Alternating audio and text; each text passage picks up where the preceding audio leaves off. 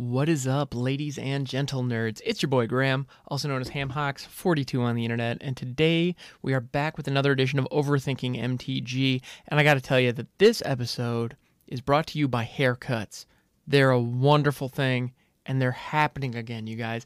I'm so excited. Um, it's funny, actually, I was so excited to get my haircut last night that when the stylist actually asked, okay, so how's that? I was just so ecstatic that my head weighed so much less that it didn't occur to me that they didn't take anywhere near as much off the top as I would usually like. And there's this kind of awkward framing thing going on with my part that I didn't notice till this morning. I got to be honest. I was just so excited. Like it's a haircut. It's I'm so I'm I'm so happy. This is great. Are you kidding? How does it look? I feel like a million bucks. Woo! Anyway, so yeah, I've been at it, I've, it's been like four months, guys. It's it's the little things in life you got to appreciate. Yeah. Um, anyway, today, speaking of actually things that we want to appreciate, I want to have a special shout out to a listener out there, a gentleman by the name of JD, who popped into my Discord server um, because of this very show. So thank you, JD. I appreciate you. And this one is going out to you because of your request for a Child of Alara episode. So today we are going to be looking at Child of Alara. It is a very interesting commander and is especially relevant given the recent change to the commander rules. If you're not familiar, the commanders um, in the past, commanders with death triggers, so when a commander died, what would end up happening is it either needed to go to the graveyard or go to the command zone. If it went to the command zone instead of the graveyard, the death trigger didn't resolve. Um, but that's changed. They've modified it. So now when a commander dies, its death trigger works the way Death Trigger should. And as a result, Child of Alara becomes much, much, much better. Um, and so let's take a look at what is Child of Alara. Well, it's a 6 6 trampler, um, legendary creature avatar for WUBRG, which is one of each color. So it's all five colors, which in a commander is actually pretty nice because that gives you a ton of flexibility with your deck building. Um, it means the mana base is probably going to be a little more expensive. However, in the end, you're going to have whatever options you want. And then Child of Alara. So 6 6 trampler for 5 you mean you have to have some decent mana fixing in order to get it working, but it is a 6 6 for 5, so that's relevant. Um, and then when Child of Alara is put into a graveyard from play, destroy all non land permanents. They can't be regenerated. So just wipe everything. And t- so this is a board wipe sitting in your command zone at 5 mana. That's awesome so eh, that that comes with a lot of really cool synergies and a lot of cool things you can do. So whenever you're looking at a commander, one of the first things you think is, okay, what does this commander want to do? And then how do I leverage that in the rest of my deck? Like what do I build around what this commander is doing? Well, Child of Alara wants to destroy everything. This commander wants to watch the world burn. And that's freaking incredible. But what do you do with that? You know, all this means is that nobody gets to have fun because it destroys your permanence too. So, how do you build around a board wipe? It's kind of a weird situation um, because either you can, you know, you can focus on a couple of different things. Focus on surviving the board wipe, first and foremost focus on minimizing your risk of you know with what occurs with the board wipe um, or well, I mean, I guess that's it. Unless you really want to be that jerk face who has a complete lockout stacks deck that is designed to make sure that none of your friends get to play the game and you all get to sit around the table for an hour while everyone curses your name behind their back. Um, which, by the way, don't have those decks don't don't don't build those decks. Those decks are a great way to alienate a play group and make sure that you just don't have anyone to play with at the end of the day. Plus, a lot of those stacks pieces are pretty expensive now, so you can spend two grand on a deck that'll make sure that all of your friends uh, really hate you. um, I'd recommend not doing that. That doesn't seem like a great investment, but there are some other there's some other archetypes that could really benefit from having quick and easy access to a board wipe. Now, any deck should have one or two board wipes in it, if not five or six or 10 board wipes in it, depending on what you're trying to do. Because no matter what, even if you're running like a white weenie deck where your whole goal is to vomit your whole hand onto the battlefield, go as wide as humanly possible and just smash face, you will still have the situation where your opponents are completely wrecking you and you aren't able to get anything going and they have too much stuff on the board. And hitting a planar cleansing, even though you'll have some casualties, means that the game resets. And when you have the control over when the game resets, you can hold your resources back into your hand to make sure that that reset is at a time that's beneficial for you and causes the most destruction to your opponents. Now, Child of Alara, your opponents will see it coming. So that is a tricky situation. Um, you know, it makes it a little bit tougher because, well, they know when when this is on the battlefield, there's an opportunity. The other thing the Child of Alara is, is it's a fuse. It's not the well, I mean, I guess it is a bomb, but because it it needs to die first. So you need to have some way to kill it. So something, some kind of sacrifice engine or a direct removal spell that you can target it with. Now, if your opponents are running direct removal spells that exile, those will not trigger the death trigger on this. So that's a very real concern, something you got to be aware of. Um, so it's not just a matter of run this out on turn five and go, because yeah, it, it what I would recommend and so, what I think of when I look at how, a board wipe, how do I want to build my deck around a board wipe? I want to build a deck that can benefit late in the game because board wipes are most devastating to decks that have low cost creatures and have a lot of them because that is the largest impact on the board. So if your opponent has a token deck and they're running or they're running like an elf tribal deck where their goal is to just have a whole ton of creatures that all feed off each other, hitting a board wipe will devastate their plans. Like full on wreck them. Meanwhile, if your opponent is running, or if you are running a deck with a lot of dragons that all cost six or seven, then all of a sudden hitting a board wipe on turn 5 doesn't touch you at all because none of your creatures are out yet. Meanwhile, your opponents could get really wrecked because they've been trying to go fast and low to the ground. And so they get completely wiped, and then all of a sudden, your value engine gets to start ticking up after that board wipe has occurred. And so your opponents are completely, you, know, you have an opportunity to completely destroy what your opponents are trying to do right before you start to really build up. So if you like strategies where you end up having a lot of really, really big things, then Child of Alara actually wouldn't be a bad commander to fit into that deck because it gives you access to all of your colors. So no matter what, if you want to build dragons, if you want to build angels, if you want to build some weird gumpy combo situation that like loops door to nothingness or like you could do anything with this commander. Actually, you could full on do anything with Child of Alara in the command zone. No reason not to. Um, it would be a good idea to have mana fixing that would allow you to roll Child of Alara out.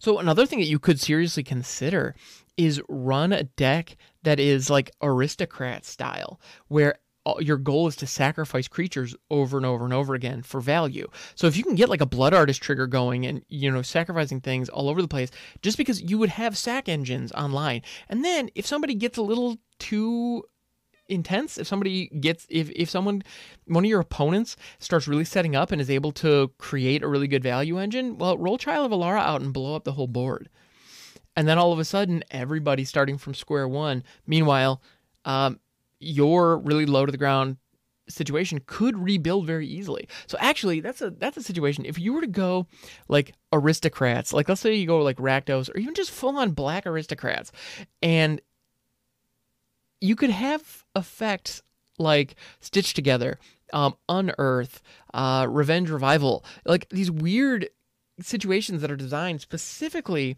to like specific reanimation reanimation effects. My thought is if you have Child of Alara down and you have a blood artist and you have a priest of the forgotten gods and you're just like getting awesome value out of this recurring sacrifice engine, and then one of your opponents sets up to a point where you can't deal with it anymore, well, then you roll Child of Alara out, sacrifice it to the Priest of Forgotten Gods, everything blows up, you reset everything to zero, then you hit an Unearth on your Blood Artist or your Priest of Forgotten Gods or whatever, whatever piece you need, and then play one or two things from out of your hand, and all of a sudden you're back.